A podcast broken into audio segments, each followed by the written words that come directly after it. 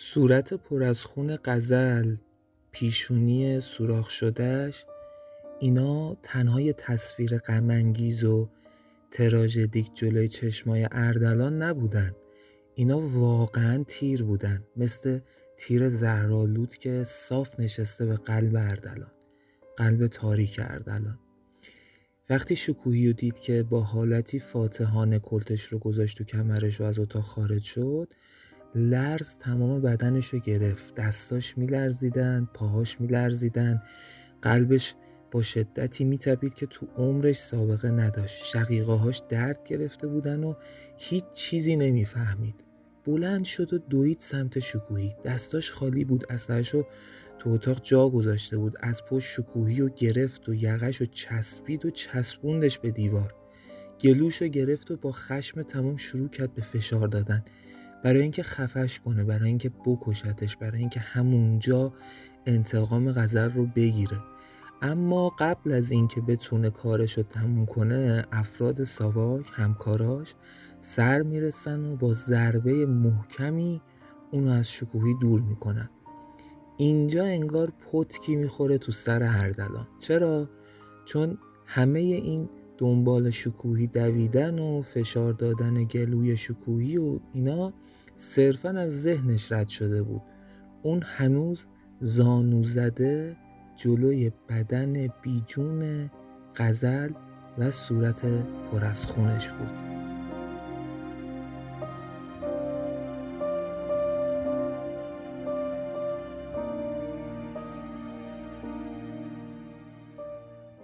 سلام من پارسا مسیحی هستم با پادکست ریسمان همراهتونیم پادکست ریسمان جاییه که ما تو اون داستان و قصه روایت می‌کنیم داستانهایی که تو ژانرهای مختلف ممکنه باشن از گمان زن گرفته تا داستانهای رئال. و این اپیزود ششم از داستان سریالی روانکاو تاریکیه. قبل از اینکه بریم سراغ ادامه داستان دو تا نکته می‌خواستم بگم. یکی اینکه ما یکم توی تاریخ پخش اپیزودا بی‌نظم بودیم واقعا. به هر حال تجربه اولمون بود و این تجربه کم بی تاثیر نبود و اینکه خب حجمی هم که ما برای هر اپیزود تولید می‌کردیم واقعا حجم زیاد و قابل توجهی بود. چون چیزی حدود یک ساعت و رب تا یک ساعت و نیم بود و این خودش زمان زیادی از ما می‌گرفت تا بنویسیم و بازنویسی کنیم و ضبط کنیم و ادیت کنیم. اصل نیتمون هم این بود که هر اپیزود توی هر اپیزود داستان به یکی از نقاط جذابش برسه و بعد اون اپیزود تموم کنیم. حالا اما تصمیم گرفتیم توی پخش کار نظم داشته باشیم. اینجوری احتمالا اپیزودا کوتاهتر میشن احتمالا البته. ولی خب عوضش نظم خواهیم داشت من بعد. فعلا قرار ما برای پخش پنجشنبه هر هفته باشه. پس وعده ما پنجشنبه ها دومین نکته اینه که داستان داره یواش یواش وارد فضای جدیدی میشه. خواستیم اینو بگیم که بدونیم که تغییری در خط داستانی ایجاد نشده و از ابتدا تا انتهای داستان مشخص بوده از اول و پلاتش نوشته شده بوده. و این داستان روانکاو تاریکی یه داستانیه که تلفیقی از ژانر هاست. بیشتر از این لو نمیدم فقط خواستم اینو باهاتون از قبل در میون بذارم. البته که ما تو اپیزودهای قبل هم سر هایی داشتیم که داستان در آینده ممکنه وارد چه فضاهایی بشه.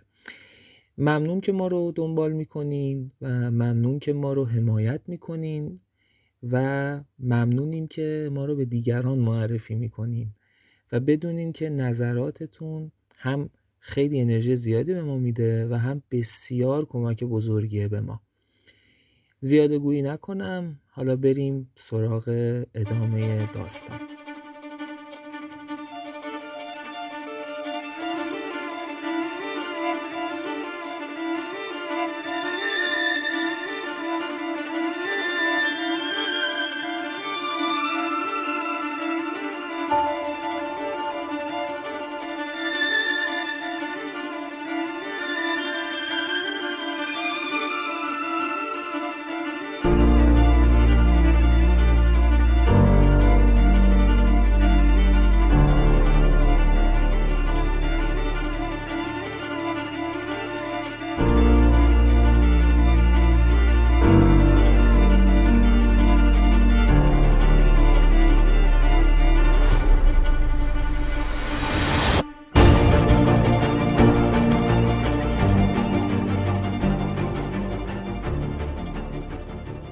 لحظه وقتی به این فکر کرده بود که بدو دنبال تیمسار شکوهی و همونجا کارشو بسازه با تمام خشمش و با تمام حال بدش متوجه این شده بود که احتمال اینکه موفق بشه به شکوهی آسیب بزنه صفره. چرا؟ چون اون توی ساواک بود و همه آدمایی که اونجا بودن آدمای شکوهی بودن دیگه. پس اگر این کارو می‌کرد چیزی جز تباهی در انتظارش نبود. واسه همینم اون صحنه از جلوی چشماش رد شد. حتما میگرفتنش حتما نمیذاشتن به شکوهی آسیب بزنه و حتما خودش هم قربانی می‌شد و حتی شاید پای پدرش هم وسط کشیده می‌شد. برای همین سکوت کرد. سعی کرد چیزی از خودش بروز نده و به سختی از جاش بلند شد. وقتی داشت از اتاق بیرون میومد مدام برمیگشت و صورت خونی غزر رو نگاه می‌کرد. به سر تا پاش نگاه می‌کرد به عشقی که می‌تونست زنده باشه و حالا تبدیل شده بود به مرگ به تباهی. به گذشته. همکاراش اومدن ازش پرسیدن که چی شد؟ چه اتفاقی افتاد و اونم گفتش که تیمسار شکوهی صلاح دونست که خلاصش کنه. دلیلش رو هم نمی‌دونم چیزی هم ازش نپرسیدم. سریع هم پیچید و رفت خونه اون روز اردلان. رفت خونه و پیک پشت پیک دیوان ویسکیشو پر می‌کرد و هر چند دقیقه یک بار یه نخ سیگار روشن می‌کرد و دور خونه شروع می‌کرد به قدم زدن ولی درستم نمی‌تونست را بره. تلو تلو می‌خورد. خیلی تو همون حال فکر کرد. خیلی هم حالش پریشون بود. دید که دیگه نمی‌تونه ادامه بده. دید نمی‌تونه اونجا بمونه توی ساواک بمونه. اما نباید کار غیر منطقی هم می‌کرد دیگه. پرونده غزل اولین پرونده بود که اردلان تو شکست خورده بود. پس نیاز به بهانه داشت برای بیرون اومدن از اونجا. یکی دو روز به بهانه حال بدش همون معده و اینهایی که گفته بودیم تو اپیزود قبل خودش زده بود به معده درد مرخصی گرفت و بعد از اون برگشت سر کارش. صبر کرد تا پرونده های دیگه برسن دستش. دو پرونده دیگه و دو شخص دیگه رو هم مثل قزل البته این بار کاملا به صورت عمدی نتونست نتیجه بگیره. یعنی کاری کرد که انگار کارآمدیش از دست رفته و بعد جوری پیش همکاراش رفتار می‌کرد که انگار از این نتیجه نگرفتنش خیلی حال بدی داره و احساس می‌کنه که اون اردلان همیشگی نیست. هر کی ازش سوال می‌کرد چرا اون اتفاق افتاد می‌گفت نمی‌دونم. تنها کسی که از ماجرا خبر داشت فقط خود تیمسار شکوهی بود. حالا بریم ببینیم چرا تیمسار شکوهی این کارو کرد. شکوهی این اواخر انقدر آوازه کارای اردلان به گوشش رسیده بود و انقدر تاثیرگذاری این آدم رو روی پرونده ها شنیده بود و انقدر باهوش بودن و نابغه بودن اردلان توی حوزه کاریش پخش شده بود این ور که ترسیده بود. حتی آوازه کارای اردلان به گوش شاه هم رسیده بود.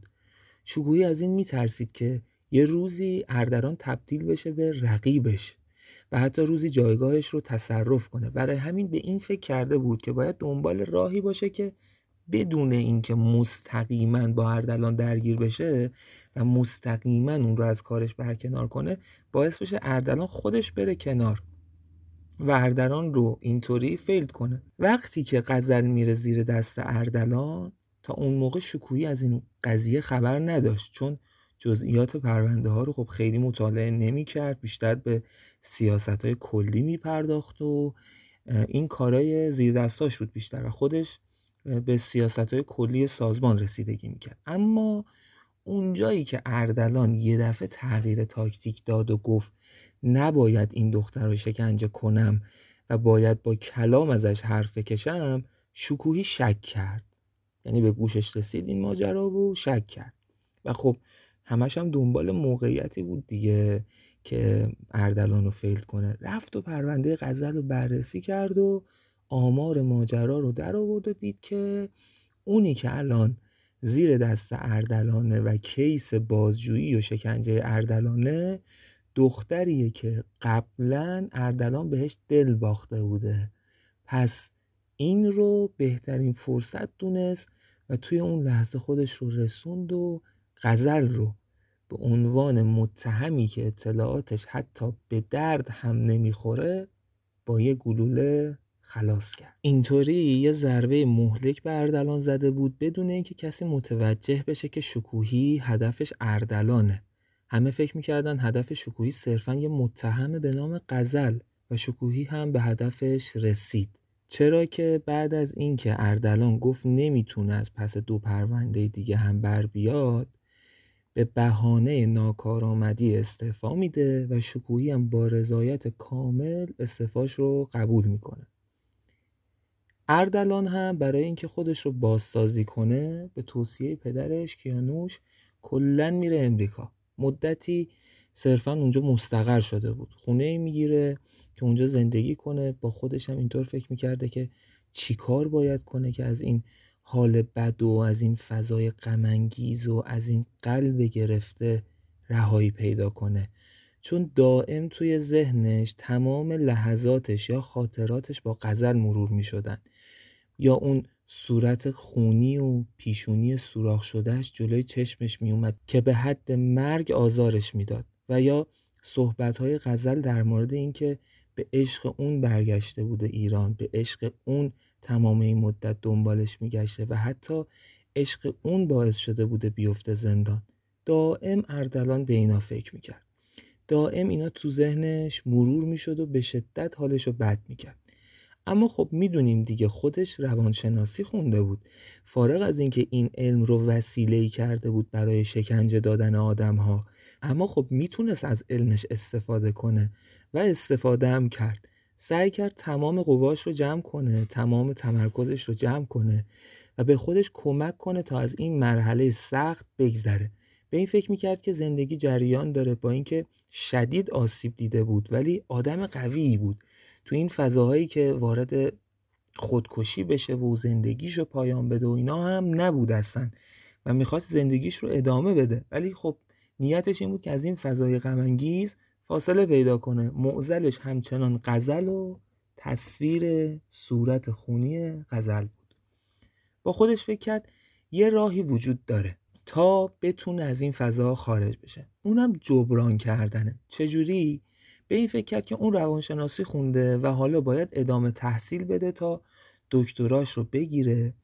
به خاطر حرفایی که غزل بهش زده بود به خاطر اینکه سیاهی درونش نفوذ کرده بود و تبدیل شده بود به شکنجهگر حالا دنبال این بود که یه جوری جبران کنه و حداقل روح و روان غزل از جبران کردن اردلان خوشحال بشه. و شاید اینطوری اون تصویر صورت خونی و اون حس حال بد از بین بره. خلاصه رفت دانشگاه هاروارد مدارکش رو ارائه کرد و برای دکتری پذیرش گرفت.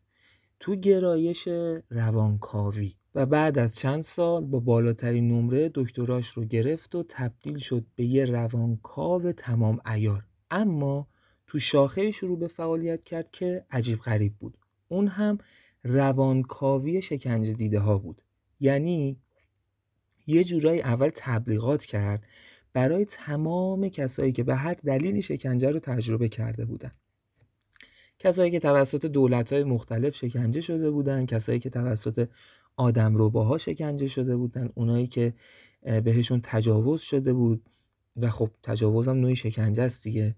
اونایی که مثلا توی دریاها توسط دزدای دریایی دزدیده شده بودن و شکنجه شده بودن و اینا برای همه اینا تبلیغات کرد که آقا من کارم اینه که شما رو با روانکاوی از درد و رنج شکنجه ها نجات بدم از درد و رنج روانی که بعدش میمونه. همه اینا رو سعی کرد دونه دونه بره سراغشون و روانکاویشون کنه و موفق هم شده بود حسابی. آوازه پیدا کرده بود. هر کسی می‌رفت پیش اردلان سپه و شکنجه دیده بود با روانکاوی های اون که حالا اون خلاقیتش رو آورده بود تو این حوزه روانکاوی و سعی می‌کرد با تجربه ای هم که توی شکنجهگر بودن داشته شیوه هایی رو به کار ببره که شاید نو بودن خیلی به آدما کمک می‌کرد و کمک می‌کرد که از اون تصاویر شکنجه شدن خلاص بشن و حالشون خوب بشه. بعد از مدتی اردلان تبدیل شده بود به آدمی که آدمهای شکنجه دیده و آسیب دیده رو نجات میده. و همونطور که گفتیم آوازه پیدا کرده بود اما جوری که از اقصا نقاط دنیا می اومدن سراغش تا اردلان سپه روانکاویشون کنه تا اونها از درد روحی و روانی شکنجه ها خلاص بشن. اردلان فکر می‌کرد که با این حربه می‌تونه خودش رو آروم کنه. آروم شد واقعا تو اون حال جبران یه جورایی از اون فضای غمانگیز از اون شدت فضای غمانگیزش کم شده بود نسبت به قبلش. چون تا قبل اردلان داشت برای آدما مرگ رو به مقام می آورد اما حالا داشت به آدمها نوعی زندگی هدیه می‌کرد و این باعث شده بود که واقعا کمی آرومتر بشه حالش بهتر بشه. اما واقعیت این بود که اون تصویر خونی صورت غزل نه تنها از جلوی چشماش پاک نشده بود بلکه پررنگتر هم شده بود. اون هر بار که می‌رفت کسی رو روانکاوی کنه تا از شکنجه رهایی پیدا کنه و اون طرف از شکنجه هاش توسط شکنجهگرش حرف می‌زد اردلان ناخداگاه خودش رو تو جایگاه شکنجهگره می‌دید. غزل رو تو جایگاه کسی که داره شکنجه میشه. و مدام این تصویر پررنگ و پررنگ و پررنگتر می‌شد. و این حال بد اردلان از بین نمی‌رفت. مدتی رو صبوری کرد. با خودش فکر کرد که شاید باید به خودش زمان بده. اون مدت ها آموزش دیده بود برای اینکه شکنجهگر بشه. مدت ها به این فکر کرده بود که قرار شکنجهگر بشه. و حالا اون یه مدت زمان کوتاهی بود که توی این حوزه پا گذاشته بود که آدما رو اصطلاحا نجات بده از درد و رنج شکنجه. برای همین مدتی رو به خودش زمان داد. گفت شاید توی زمان با همین راهی که دارم میرم حالم خوب بشه. اما همونطور که گفتیم واقعیت چیز دیگه ای بود. با اینکه کمی حالش بهتر شده بود و احساس مفید بودن کمی بهش دست داده بود اما اون تصویر اون تصویر صورت خونی اون پیشونی سوراخ شده و اون حرفای غمانگیز لحظات آخر غزل به هیچ وجه از بین نمی‌رفت و فقط پررنگتر می‌شد. یک شب توی خلوت خودش نشست و سعی کرد مثل دفعه قبلی که سعی کرده بود برای حال خودش چاره کنه دوباره چاره بیاندیشه. اونجا بود که به این نتیجه رسید. پازل گم شدهش رو پیدا کرده. و اون چیزی نبود جز انتقام از تیمسا شکوهی.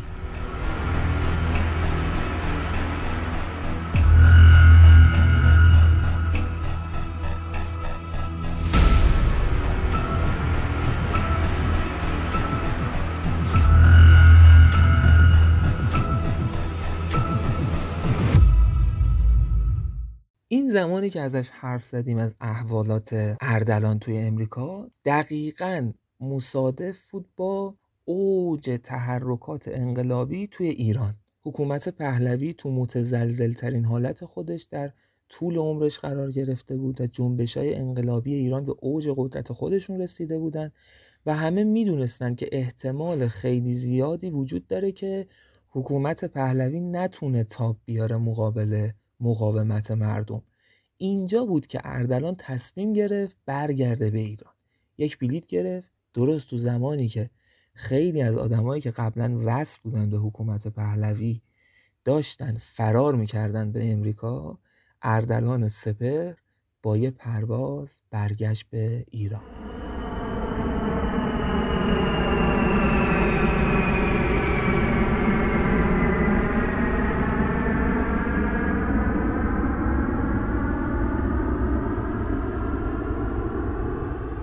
وقتی وارد ایران شد یه چیزی به نفعش بود. اونم این بود که هویت اردلان سپر مخفی بود. یعنی هیچکس نمی‌دونست شکنجهگر تاریکی که دوره تو ساواک و زندانها شکنجه هاش قوقا به پا می‌کرد اردلان سپر نامیه. قدم بعدیش این بود که بپیونده به انقلابیون. اما هیچ ارتباطی نداشت. قبل از اینکه به ایران بیاد چند باری سعی کرده بود با خانوادهش تماس بگیره و ارتباطی برقرار کنه. تو طول مدتی که امریکا بود مدام با پدرش صحبت می‌کرد. با مادرش هم صحبت می‌کرد. اما یه مدتی بود که نمی‌تونست باهاشون ارتباط بگیره. یکم هم نگران شده بود. اما احتمال می‌داد که نهایتا کیانوش پدرش دنبال راهی بوده برای اینکه خودش و مادرش از اون شرایط نجات بده. چون می‌دونست پدرش از پس این چیزا برمیاد به راحتی. وقتی که تو ایران بود اولین قدمش این بود که رفت سراغ خونهشون خونه پدرش. وقتی زنگ در رو زد یه خانوم غریبه اومد و یکم پرسجو کرد اردلان ازش و متوجه شد که این خونه چند ماهیه که فروخته شده و پدر و مادرش اونجا نیستن. پرسید که ازشون خبری دارن یا نه اونا هم گفتن که نه هیچ خبری ندارن. خلاصه اردلان رفت توی هتلی مستقر شد. و حالا وقتش بود که قدم دوم رو برداره. یعنی پیوستن به انقلابیون. آشنایی نداشت دوستی به اون معنا نداشت. باید راهی رو خودش باز می‌کرد. از هتل اومد بیرون و توی خیابون شروع کرد به قدم زدن. رسید به خیابون شاهرزا یا همون خیابون انقلاب خودمون. وارد خیابون کاخ یا فلسطین فعلی شد و اونجا یه مسجدی رو دید. وارد مسجد شد. رفت داخل شبستان مسجد و نشست. دید یه روحانی تو حال صحبت کردن و سخنرانی کردنه. خطابه می‌کنه به مردم و موضوع اصلی صحبتهاش هم حکومت دیکتاتور و ظالمانه محمد رضا شاه پهلویه و این چیزا. با خودش گفت ها اینجا همون جاییه که من باید میخم و بکوبم. سب کرد تا سخنرانی تموم بشه. رفت پیش اون روحانیه که حدودا 60 خورده سال و اینا بهش می‌خورد باشه. بهش گفت که حاج آقا میشه چند دقیقه وقتتون رو بگیرم؟ حاجی هم گفتش که خواهش می‌کنم آقا در خدمتتونم و اینا. اردلان بهش گفتش که حاج آقا واقعیت من سالهاست که امریکا زندگی می‌کردم و دکترای فلان رشته رو گرفتم و تخصص اصلیم اینه که شکنجه دیده ها رو از درد و رنج شکنجه که معمولا بعد از سالها از گذشته اون اتفاقم شکنجه ها به صورت ذهنی و روانی ادامه داره با روانکاوی رهایی میدم. حاجی هم همچین با تعجب و چشای گرد شده داشت به اردلان نگاه می‌کرد. اردلان یکم از روانکاوی براش توضیح داد و بعد ادامه داد که واقعیتش اینه که وقتی شنیدم که توی ایران داره جنبش های مردمی به سمت انقلاب و اینا میره دیگه نتونستم با خودم کنار بیام که تو این شرایط به مردمم نپیوندم و کمکشون نکنم. واسه همین تصمیم گرفتم که برگردم ایران و من هم توی این راه پرنور و پربرکت شریک باشم. فکر می‌کنم تخصصم من بتونه کمک کنه. اون حاج آقا هم حسابی لبخند میاد رو لباش و گل از گلش میشکفه اصطلاحا. اول خودش معرفی می‌کنه و میگه که من مهرابی هستم و بعد هم خیلی تحویل می‌گیره. اردلان رو بهش میگه که شما خیلی کار خوبی کردی و فلان و از این حرفا. حسابی هم به زعم خودش تشویقش می‌کنه. بعد با خودش فکر می‌کنه که تو ذهنش که چقدر خوب که ما تونستیم مثلا الهام بخش باشیم و یه همچین کسی از اون ور دنیا با شرایط خوب زندگی زندگیشو رها کرده و خودشو رسونده اینجا تا بپیونده به ما. بعد از یه سری خوشوبش و یه ذره پرسجو و اینا. حاج آقا مهرابی گفت خب من شما رو معرفی می‌کنم به یکی از دوستان. تا وارد تیمای مردمی بشی ایشالله بتونی خدمت کنی. بعد رو کرد به اون طرف شبستان یه آقایی رو صدا می‌زنه و میگه که آقا حامد بیا اینجا. یه حامد نامی یه پسر جوونی شاید هول و 24 25 سال میاد اونجا و پیش حاج آقا و اردلان. حاج آقا مهرابی معرفی می‌کنه که آره آقا حامد از بچه های فعال و خیلی باهوش ما هستن. که توی فعالیت های انقلابی هم مدت هاست از دوره نوجوانی خدمت می‌کنن. خلاصه که نور چشم ماست. و شما کنار ایشون باش تا با فضا اونس بگیری و ایشالله یواش یواش هم بتونی خدمات بزرگی بکنی. اردلان و حامد هم با هم آشنا میشن اما برعکس حاج آقا مهرابی این حامد خیلی رفتار گرمی با اردلان نداشت. وقتی هم که داستان رو میشنوه که این آدم از آمریکا اومده و فلان و اینجوری شده و ماجراش از این قرار بوده به جای اینکه مثل حاج آقا مهرابی حال کنه از این اتفاق خیلی مشکوک میشه. همیشه این شکاکیتش باقی میمونه و خیلی بازی نمی‌داده اردلانو اردلان هم یه مدتی سکوت می‌کنه اما کمی بعد صداش در میاد که بابا من مثلا کارم اینه که شکنجه دیده ها رو درمون کنم. بعد تو منو مثلا وارد یه سری بازی علکی می‌کنی اعلامیه بخش کنم توی یه سری جلسات شرکت کنم. هر کسی رو باید جای خودش استفاده کرد.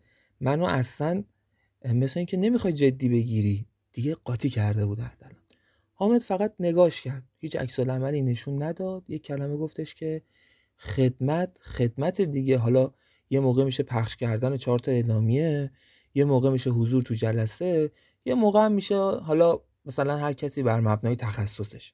اگر شما اومدی برای خدمت دیگه فرق نمی‌کنه که چجوری داری خدمت می‌کنی. مهم اینه که توی این اعتقاد داری خدمت می‌کنی. اردلان دید نه این اصلا ولکن ماجرا نیست. این بد جور شک داره. یه مدتی سعی کرد که زیاد به پروپای حامد نپیچه. کاری نداشته باشه. هرچی اینا میگن انجام بده و یه جورایی اعتماد اینا رو جلب کنه.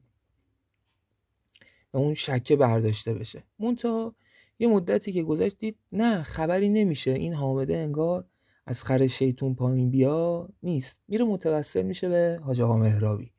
یا آقا ما واقعیتش این که با این نیت اومده بودیم که یه کمک جانانه ای بکنیم. من می‌دونم که تو زندان ساواک چه خبره. خبراش اونورم درس پیدا می‌کرده که چه نوع شکنجه های عجیب غریبی می‌کردن این از خدا بی خبرها شما هم حتما نیروهای مهمتون اونجا بودن. من وقتی می‌تونم همچین کمکی کنم چرا باید بیام مثلا کاری رو انجام بدم که یه نوجوان 15 16 ساله هم می‌تونه انجام بده آخه؟ این آقا حامد شما انگار خیلی مشتاق نیست که ما همکاری کنیم. اگر مشکلیه من میرم. خیلی رو راست بگین که مثلا به من اعتماد ندارین یا اینکه ما به درد شما نمی‌خوریم. ما هم خودمون رو کوچیک نکنیم. از اون ور دنیا پشدیم اومدیم این ور الان دو ماه گذشته و من ناامید شدم. واقعا آقا از این مدل رفتار واقعا من ناراحتم. حاج آقا مهرابی هم که خب گفته بودیم همون روزای اول که حسابی حال کرده بود با اردلان میگه نه نه آقا شما نباید ناراحت بشی. اونا بیشتر می‌خواستن که شما اونس بگیری با فضا. چون شما سالها اونور زندگی کردی و نبودی توی این فضا و فرهنگ انقلابی برای اینکه روحیت بالاتر بره و آشناتر بشی احتمالا آقا حامد اینطوری رفتار کرده. شما اجازه بده من یه صحبتی با آقا حامد داشته باشم. ایشالله که فضا عوض میشه. شما نگران نباش. لطفا صبوری کن. عجله نکن. بسپار به من. من کارو درست می‌کنم. خلاصه که دو سه روزی میگذره و تو این مدت آقا مهرابی رفته بود سراغ حامد و گفته بود که بابا این یارو از اون ور آب پاشده اومده اینجا. من اینو به تو سپردم که ازش استفاده کنیم نه اینکه فقط حمالی بکشی ازش. در مورد حامد یه نکته باید اینجا بگیم اینکه خیلی خودش حاج آقا مهرابی رو قبول نداشت. علل خصوص روی شناخت آدما. کلا حاج آقا مهرابی و یه آدم ساده دل می‌دید که میشه خیلی راحت سرش کلاه گذاشت.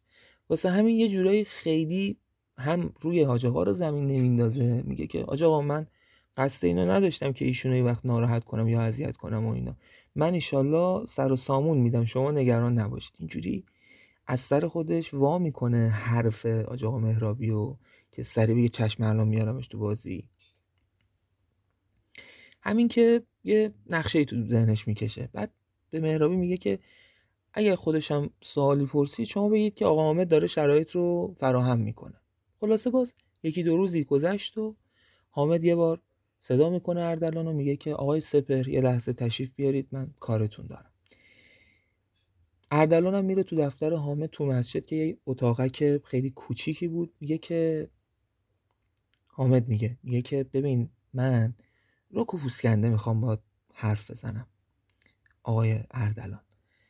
اردلان پوسخند می‌زنه و میگه که خیلی زودتر از اینا باید روکو پوسکنده صحبت می‌کردی. حامد میگه که ببین من تو کتم نمیره یه آدمی از اون ورا پاشه بیاد یه دفعه بخواد انقدر خالصانه به ما خدمت کنه. من که خودم تا حالا همچین موردی رو ندیده بودم. برام سوال برانگیزه. الانی که مثلا همه این سران بو بردن که احتمال داره کاسه کوزشون جمع شه و بسات بردن و خوردن مال مردم ازشون گرفته شه خیلیشون دارن جمع می‌کنن میرن همون کشوری که شما ازش اومدی. اینم واسم عجیبه. من نمی‌تونم اینو هضم کنم. اردلان بهش میگه که ببین من رشتم روانشناسی بوده و روانکاوی. بیشتر از هر چیزی می‌تونم آدم ها رو بشناسم. شما شخصیت شخصیت شکاکیه. خیلی هم سخت به آدم ها اعتماد می‌کنی. اونم تو طول زمان می‌تونی این کار رو انجام بدی. اما من برعکس شما یه آدم عجولیم. آدم صبوری نیستم. اگه قرار ما رو بازی بدی تکلیف ما رو مشخص کن. بگو آقا ما شما رو قبول نداریم. یا ما بریم یه جور دیگه از یه راه دیگه توی یه تیم دیگه یه فضای دیگه ای وارد بشیم برای خدمت. یا اینکه اصلا ما به درد هم نمی‌خوریم. فوقش اینه که برمیگردیم و زندگیمون رو می‌کنیم. من اومدم اینجا احساس خوب داشته باشم. تو این اتفاق بزرگ شریک باشم. نه اینکه بدتر احساس سرخوردگی بکنم. حامد یه ذره نگاه نگاه می‌کنه دستشو می‌کنه لای ریشاشو یه ذره فکر می‌کنه و بعد میگه که ببین من یه نفر رو خیلی قبول دارم. تو هم راست میگی من نباید انقدر لف بدم. اگه به من باشه مدت و زمان می‌بره تا بتونم به تو اعتماد کنم. میبرمت پیش اون کسی که خودم همه جوره قبولش دارم. اردلان میگه کی حامد میگه یه آقای هست به نام حاج آقا سلامی. ایشون از نیروهای عملیاتی هن. به شدت با بصیرته که من خودم مریدشم. اگه حاج آقا سلامی تو رو تایید کنه چون ته بینش سیاسی و ایناست من دیگه سرم پایینه. هر کاری هم از دستم بر بیاد برای تو هم انجام میدم. ولی اگه ایشون تایید نکنه راست و سینیش اینه که ما دیگه نمی‌تونیم با هم کار کنیم. یعنی از سمت ما کنسله. حالا یا یه جای دیگه رو پیدا می‌کنی که به قول خودت خدمت کنی یا برمیگردی به زندگی قبلیت. اردلان خیلی محکم میگه که خیلی خوب هیچ مشکلی نیست. منو ببر پیش رئیس کار. از اولم باید همین کارو می‌کردی. ببر پیش همین آقا سلامی که میگی. من با اون صحبت کنم حتما اونی که شما ازش اینجوری میگی متوجه نیت خیر من میشه. حامد میگه اوکی. و میگه که دنبال من بیا. راه میفته از مسجد میاد بیرون و چند تا کوچه پس کوچه رو میپیچه این و اون رو اردلانم دنبالش. می‌رسن دم یه خونه قدیمی توی یه کوچه خیلی باریک. حامد به اردلان میگه که یه چند دقیقه اینجا وایسا تا من برم داخل و یه توضیح با آقا سلامی بدم و بعد به شما اشاره می‌کنم که بیای داخل. خلاصه چند دقیقه میگذره و اردلانم یه نمور استرس گرفته بود که خب این خیلی از این آقا سلامی تعریف کرد.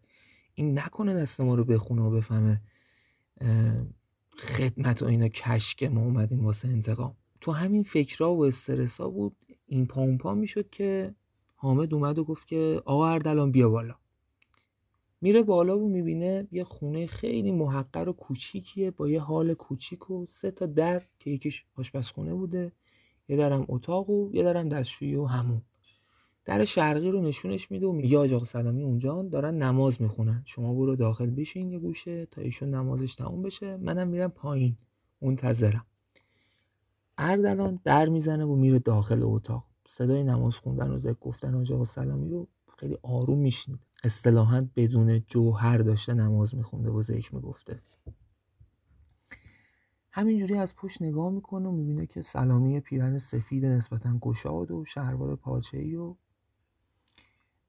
پیرنش هم از این یقه دیپلوماتاس و داره نماز می‌خونه. اصلا نزدیک نمیشه همون دمه در وای میسه.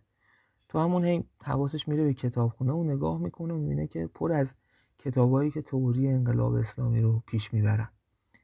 خلاصه طرف نمازش تموم میشه و اردلان سلام می‌کنه و حاج آقا سلامی هم همین که داشته ذکر می‌گفته و پشتش هم به اردلان بوده سری تکون میده و تو حالی که تسبیح دستش بوده و داشته ذکر می‌گفته بلند میشه دمپاییشو پا می‌کنه آروم جا نماز رو تا می‌کنه و میره سمت میز خودش. همین که میشینه پشت میز رو صندلی لبخند میشینه روی ربای سلامی و اردلان هم کپ می‌کنه. بعد اردلان بهش میگه بابا تو دیگه کی هستی؟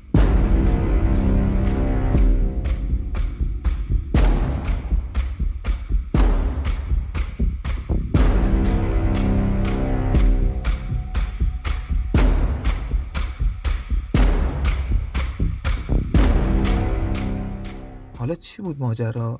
اونی که پشت میز تو قالب حاج سلامی نشسته بود بازم باباش کیانوش بود. کیانوش میگه خیلی دلم برات تنگ شده بود. بعد اردلان همینجوری مات و مبهوت داشت نگاه می‌کرد میگه باورم نمیشه بابا من از تو مارولکتر تو زندگیم ندیدم. تو دیگه کی؟ اصلا نکنه همه اون داستان و بازی بود. نکنه از اول داشتی برای اینا کار می‌کردی تو. کیانوش هم با دست اشاره می‌کنه که بابا آرومتر صحبت کن تو ما رو به باد ندی حالا. بعد اردلان میشینه جلوش و میگه ماجرا چه قراره؟ کیانوش بهش میگه که هیچی. ما دیگه دیدیم زور شاه به مردم نمیچربه و کار از کار گذشته. همین روزاست که شاه فرار کنه و ورق برگرده. دیگه ما هم باید تغییر ماهیت می‌دادیم دیگه. اومدیم تو تیم اینا. چند وقتی هست که تو این قالب داریم فعالیت می‌کنیم. کسی هم از اون ور اگه بهمون گیر بده میگیم داریم جاسوسی می‌کنیم. من الان مدت هاست دارم با اینا فر می‌خورم. اوایل واقعا برای جاسوسی واردشون شدم اما وقتی دیدم که قدرت داره میره سمت اینا دیگه تو همون نقش موندگار شدم و الان هویت من همینه که می‌بینی. حاج آقا سلامی. اردلان میخنده و میگه بابا من واقعا موندم از کارهای تو. علکی نبود بهت می‌گفتم بزرگترین جاسوس ایرانی. کیانوش خلاصه یه ذره میخنده و میگه حالا چی شده تو اصلا؟ اومدی اینجا چیکار مثلا بیخبر و اینا. اردلان میگه بابا بیخبر نیست. می‌دونی من چند وقت داشتم تماس می‌گرفتم تا شما جواب بدی؟ اصلا دیگه نگران شده بودم. گفتم نکنه اتفاقی براتون افتاده نکنه گرفتنتون هستن. کیانوش هم میگه نه ما برای همین تغییر هویت من مجبور شدیم نقل مکان کنیم و از اون فضا خارج بشیم. بعد اردلان سراغ مادرش رو می‌گیره و اونم میگه که من فرستادمش چند سبایی شهرستان چون الان توی روزای مهمی هستیم. نمی‌خواستم خطری تهدیدش کنه خلاصه که اردلان شروع می‌کنه به گفتن اتفاقی که براش افتاده.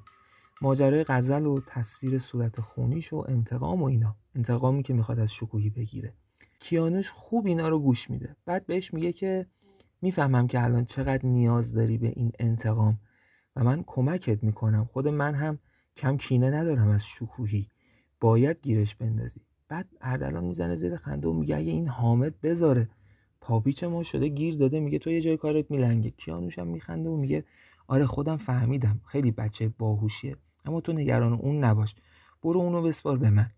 بعدم بهش میگه که برو پایین صدا کن حامدو دیگه نگران بقیه کارا نباش. خلاصه که حامد میره بالا و بعد چند دقیقه میاد پایین پیش اردلان. با یه لبخند و یه حال پشیمونی بهش میگه که آقا اردلان ببخش ما رو حق بده گاهی ما یه ذره شک کنیم. خیلی زحمت کشیدیم خون دادیم برای اینکه به اینجا برسیم. آدم بالاخره نگران میشه یه وقتایی. اینم به خاطر ارزش کاریه که داریم می‌کنیم وگرنه واقعا قصد جسارت نداشتم.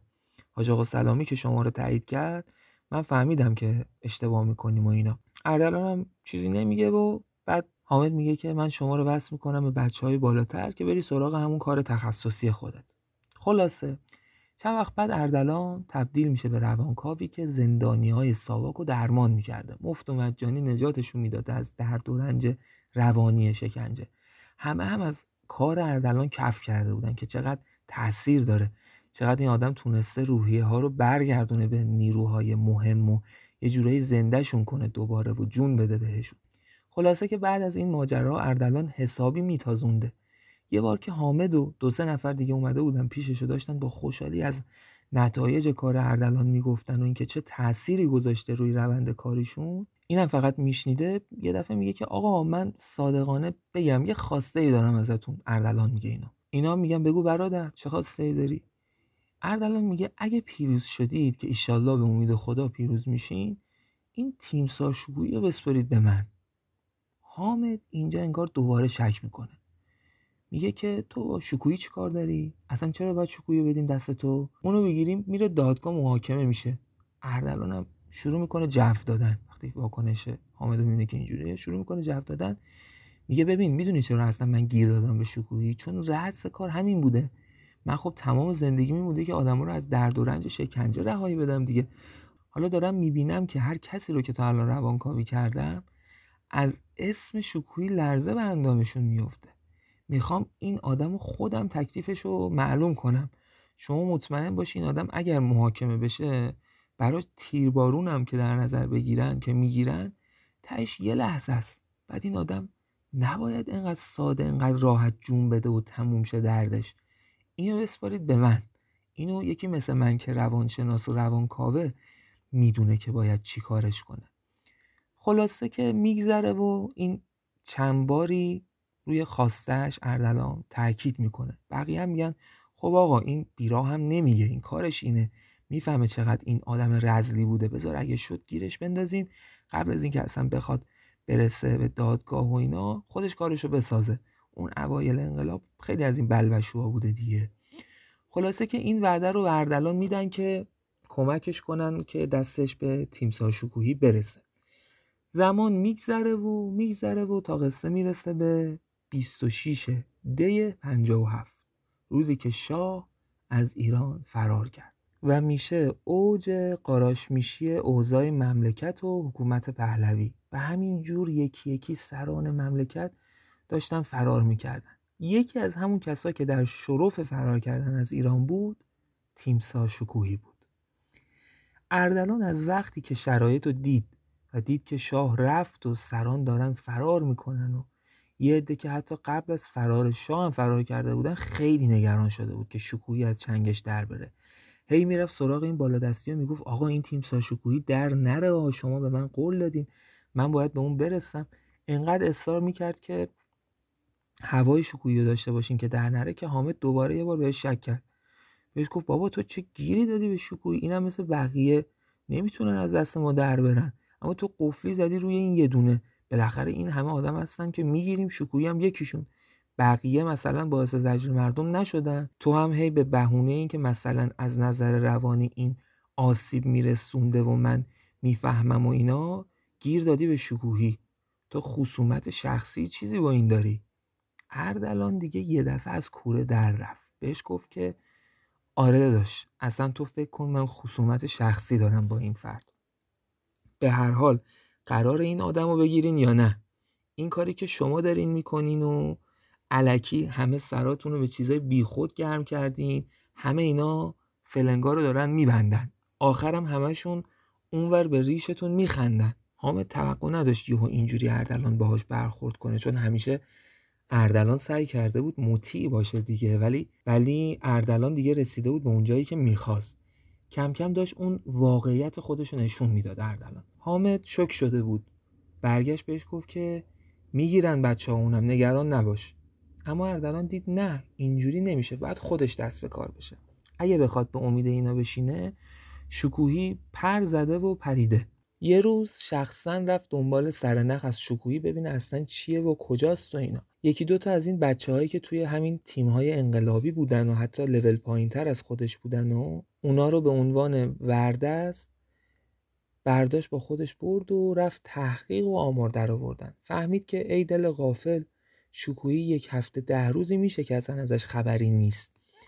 بعد اردلان خیلی حالش بد میشه. انگار سرش کلا رفته باشه. خب یه تایم طولانی هم به این آدمایی که باهاشون خانش رفتاری نداشت زورکی کلی احترام گذاشته بود و کاراشون انجام داده بود.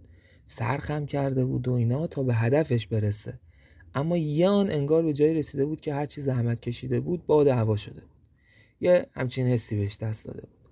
بعد یکی از این بچه هایی که باهاش بود می‌زنه رو شونش میگه که آقا اردلان چرا انقدر گرفته ای حالا فرار کرده که کرده. یه هفته از همش رفته. اگه هوایی نرفته باشه که بعیدم می‌دونم تو این اوضاع تونسته باشه هوایی بره احتمالا هنوز تو ایرانه. میشه گیرش انداخت. این حرف یه دفعه شاخک اردلان رو تیز می‌کنه و اردلان میگه آره داره درست میگه. شروع می‌کنه به گشتن. اولین کاری که اردلان می‌کنه اینه که میره پیش حاجی سلامی که در از همون پدرش کیانوش باشه. میاره من خودم می‌خوام دست به کارشم ولی شکوهی فرار کرده. چیکار باید بکنم؟ تو باید بدونی خونش کجا بوده. آدرسش رو هم بده. کیانوش هم میگه آره بابا اگه بخوای معطل اینا بشی خیلی خوشگل شکوهی می‌تونه کفشون فرار کنه. خودت برو دنبالش کارشو بساز. من خودم هم خیلی ازش کینه دارم. نزار فرار کنه. بعدم آدرس خونش رو بهش میده و میگه فلان جا میشینه. اردلان با این بچه ها میرن سمت اون آدرسی که کیانوش بهش داده بود و میره اونجا و در می‌زنن.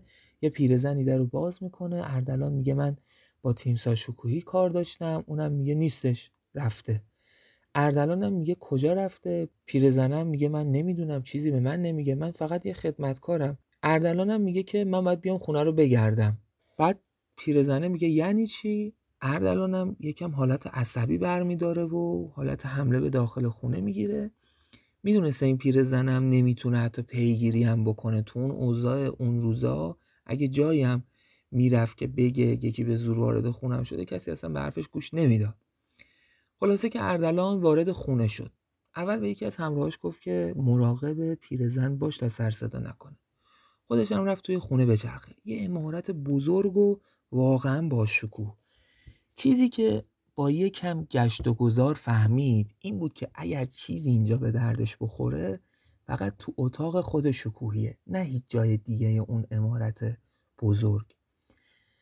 پله ها رو رفت بالا چهار تا اتاق بود. یکی یکی رفت سراغشون. دو تاش که اتاقای بچه هاش بودن و به کار اردلان نمی اومد. رفت سراغ دوتای بعدی. اولی اتاق خواب شکوهی و همسرش بود. گشت اونجا رو. حسابی زیر و رو کرد. اما جز یه سری وسایل خونوادگی و قاب عکس و لباس و اینا هیچی گیرش نیومد. دیگه داشت ناامید می‌شد. رفت سراغ اتاق آخر راه رو در رو باز کرد و دید که بله اتاق کار شکوهی اینجاست و اگر قراره چیزی به دردش بخوره همینجاست. از کنار دوتا مبل چرمی وسط اتاق رد شد و رفت سراغ میز کار بزرگی که زیر پنجره اتاق بود. نشست پشتش. یواش یواش هوا هم داشت می‌رفت سمت غروب. چراغ مطالعه رو روشن کرد و سعی کرد با دقت تمام همه چیز رو بررسی کنه. یه سری پرونده و نامه و اینا بود که به دردش نمی‌خورد. یه چیزی هم که اونجا پیدا کرد همون کاغذهای رازی بود که توی اون مهمونی سهشنبه های اول هر ماه میلادی بود تو اون بازی ها از اون آدما می‌گرفت که براش آتو باشن. اونا رو هم پیدا کرده بود. یکم براش جالب بود و خوندشون اما زیاد وقتی نداشت که بخواد تلف کنه. خلاصه گشت و گشت تا اینکه یه چیزی رو پیدا کرد که براش سر نخ بود. بلیت پرواز به هلند به اسم خودش به تاریخ 15 روز پیش. این که اون بلیت اونجا جا مونده بود یعنی شکوهی نتونسته بود با تیاره بپره. خب اون دوره هم به شدت پروازا داشت کنترل می‌شد دیگه. دقیقا به خاطر همین که خیلی از سران حکومت پهلوی اینطوری قصر در رفته بودن و انقلابی هم نمی‌خواستن اونجوری سوخ بدن یه جورایی داشتن پروازا رو کنترل می‌کردن با اینکه هنوز حکومت کامل نیفتاده بود دستشون. اما اگر کسی از این سران دیگه می‌خواست بپره یه جوری جلوشو می‌گرفتن. نتیجه می‌گیره پس احتمالا می‌خواد یا می‌خواسته شکوهی رو داره میگیم. از طریق مرزای زمینی از ایران خارج بشه. اما از کجا؟ چجوری؟ جنوب ایران شرق غرب شمال کدوم شهر؟ کدوم مرز اصلا؟ این سوال اصلی بود که خیلی هم سخت می‌شد به جوابش رسید. اردلان بلند شد و شروع کرد به حسابی گشتن. زیر رو کردن اون امارت. از همون اتاق شروع کرد تا حتی سالن بزرگ پذیرایی از دیدن با دقت تمام عکسا بگیرین تا ورق زدن آلبومای عکسای خانوادگی. اما هیچی نبود که نبود. یعنی چیزی که به درد اردلان بخوره نبود. چیزی که یه, یه قدم بندازتش جلو نبود. دوباره برگشته بود سر خونه اول توی همون اتاق کار شکوهی. نشسته بود روی صندلی چرمی وسط اتاق شقیقه هاشو هی داشت ماساژ می‌داد. عرق کرده بود سردرد داشت احساس باخت و گیجی داشت. شما هم می‌دونید دیگه توی شخصیت اردلان احساس باخت خیلی به همش میریخت. حالا شما این احوالات روانی هم که سر قزل بهش اضافه شده بود رو اضافه کنید که ببینید تو چه حالی بوده اردلان دوباره صحنه چهره خونی قزل اومده بود سراغش داشت حالش بد می‌شد حسابی به هم ریخته بود ولو شد رو مبل. اما یه دفعه یه اتفاقای عجیبی براش افتاد. اول حس کرد چیزی خورد به دستش. سریع بلند شد ببینه چه خبره اما نور اتاق خاموش شد. ترسید. انگار جونی نداشت که روی پاش وایسه. بیحال شده بود. افتاد رو مبل. دوباره حس کرد چیزی به دستش می‌خوره. اما کمی دقیق تر که شد فهمید انگار دستش داره به چیزی کشیده میشه. چراغ اتاق روشن شد. هیچی اونجا نبود. اردلان با تعجب هی دستاشو تکون می‌داد. این ور اونور می‌کرد دستاشو. نگاهشو می‌کرد. می‌دید که دستاش با هیچی تماس ندارن. اما حس لامسش کاملا در حال دریافت بود. حس می‌کرد دستش داره به یه جسم سخت می‌خوره. یه چیزی که سطحش کمی پستی بلندی داره. نمی‌فهمید چیه. اما وحشت کرده بود. از اتفاقای عجیبی که توی اون اتاق داشت براش میافتاد ترسیده بود. یه دفعه حس کرد دستاش ول شدن. دیگه حس لمس اون جسم سخت رو نداشت. اما به ثانیه ای نکشید که یه بوی عجیب به مشامش رسید. بویی که شبیه بوی رطوبت بود. بعد صدای وزش یه نسیم و یکم صدای جیک جیک یه سری پرنده و یکم صدای عجیب غریب و صدای شعله گرفتن هیزم تو آتیش و اینا خورد به گوشش. خیلی ترسیده بود. وحشت کرده بود. نمی‌دونست داره چه اتفاقی میفته واقعا عجیب غریب شده بود. یه دفعه دوباره چراغا خاموش شد. ظلمات. دیگه از جاش بلند شد. بلند شد که بره. اما همین که دوتا قدم برداشت انگار خورد به یه جسم سخت. سرش اصلا درد گرفت. هرچی چشم چرخوند هیچی نبود اونجا به جز همون وسایل اتاق. اون وسط اتاق که کلا هیچی نبود که اما تو همون تاریکی دوباره دستشو نزدیک همون نقطه ای برد که بهش خورده بود سرش بهش برخورد کرده بود. دوباره جسمی رو حس کرد لمس کرد. جسمی که نبود اما حسش می‌کرد. یکم دل و جرأت به خرج داد سعی کرد با دستش بیشتر حس کنه دید که یه جسم پستی بلندی داره. بلنده از قدش هم بلندتره و یه جورایی مثل استوانه است. بعدش شروع کرد تو اتاق چرخیدن. هی دستاشو اینور اونور می‌برد تا ببینه چیز دیگه هم لمس می‌کنه یا نه. اکثرا شبیه همون استوانه بودن و هی مجدد یک همچین چیزی رو لمس می‌کرد. یه جا یه چیز صافی رو لمس کرد که خیلی عریض و طویل به ذهنش اومد. بعد سعی کرد به صداها توجه کنه قدم برداشت سمت اون طرفی از اتاق که صدای هیزم و اینا رو میشنید. بعد حس کرد که وقتی رسید به اون نقطه حس کرد که داره گرمش میشه. واقعا ترسیده بود. اما خب تا اینجا شناختیمش دیگه و خیلی باهوش بود. وقت حد زدن و تصور کردن بود. تا الان حس لامسه و حس بویایی و حس شنواییش کار کرده بودن. حالا می‌خواست با تصور انگار حس بیناییش هم فعال کنه.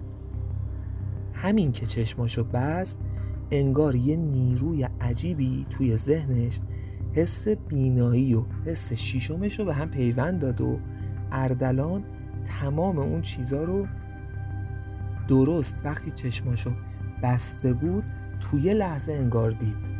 وسط یه جنگل بود اون استوانه های بلند درختا بودن اون صداها مال پرنده ها و حیوونا و اینا بودن.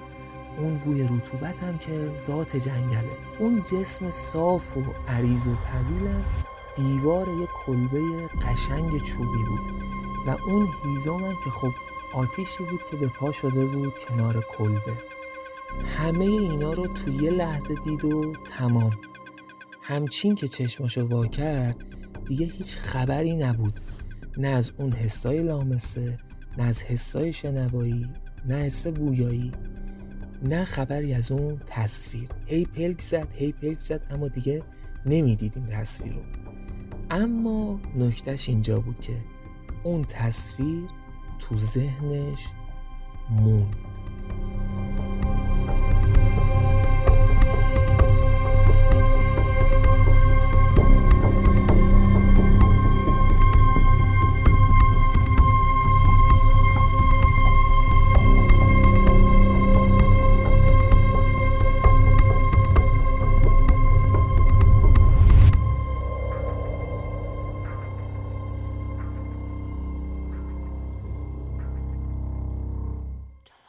به پایان اپیزود ششم رسیدیم ممنونم که ما رو همراهی کردین تا اینجا. خیلی لطف کردین واقعا. یه خواهشی ازتون دارم. شاید هم دوتا خواهش. اینکه دارید ما رو گوش می‌دید و همراهی می‌کنید ما رو اونم توی داستانی که سریالیه و طولانیه خیلی خوشحال کننده و امیدوار کننده است. اما ما واقعا به نظراتتون نیاز داریم. اینکه بدونیم نظر شما چیه واقعا انرژی بخش برامون و حتی اگر نقد باشه می‌تونه کمکمون کنه. لطفا نظراتتون رو با ما به اشتراک بذارین.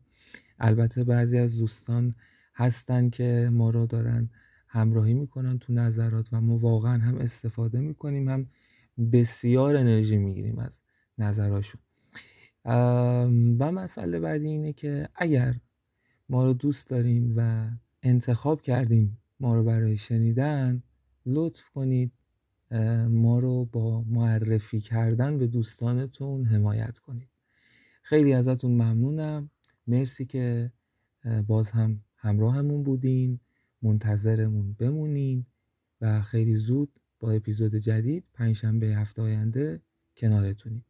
در آخر هم تشکر می‌کنم از همه دوستانی که برای تولید این اپیزود زحمت کشیدن. ممنونم از محمد سعید محمد رضایی. ممنونم از محمد مومنی و بسیار ممنونم از جواد رحمانی عزیز. دوستتون داریم. فعلا.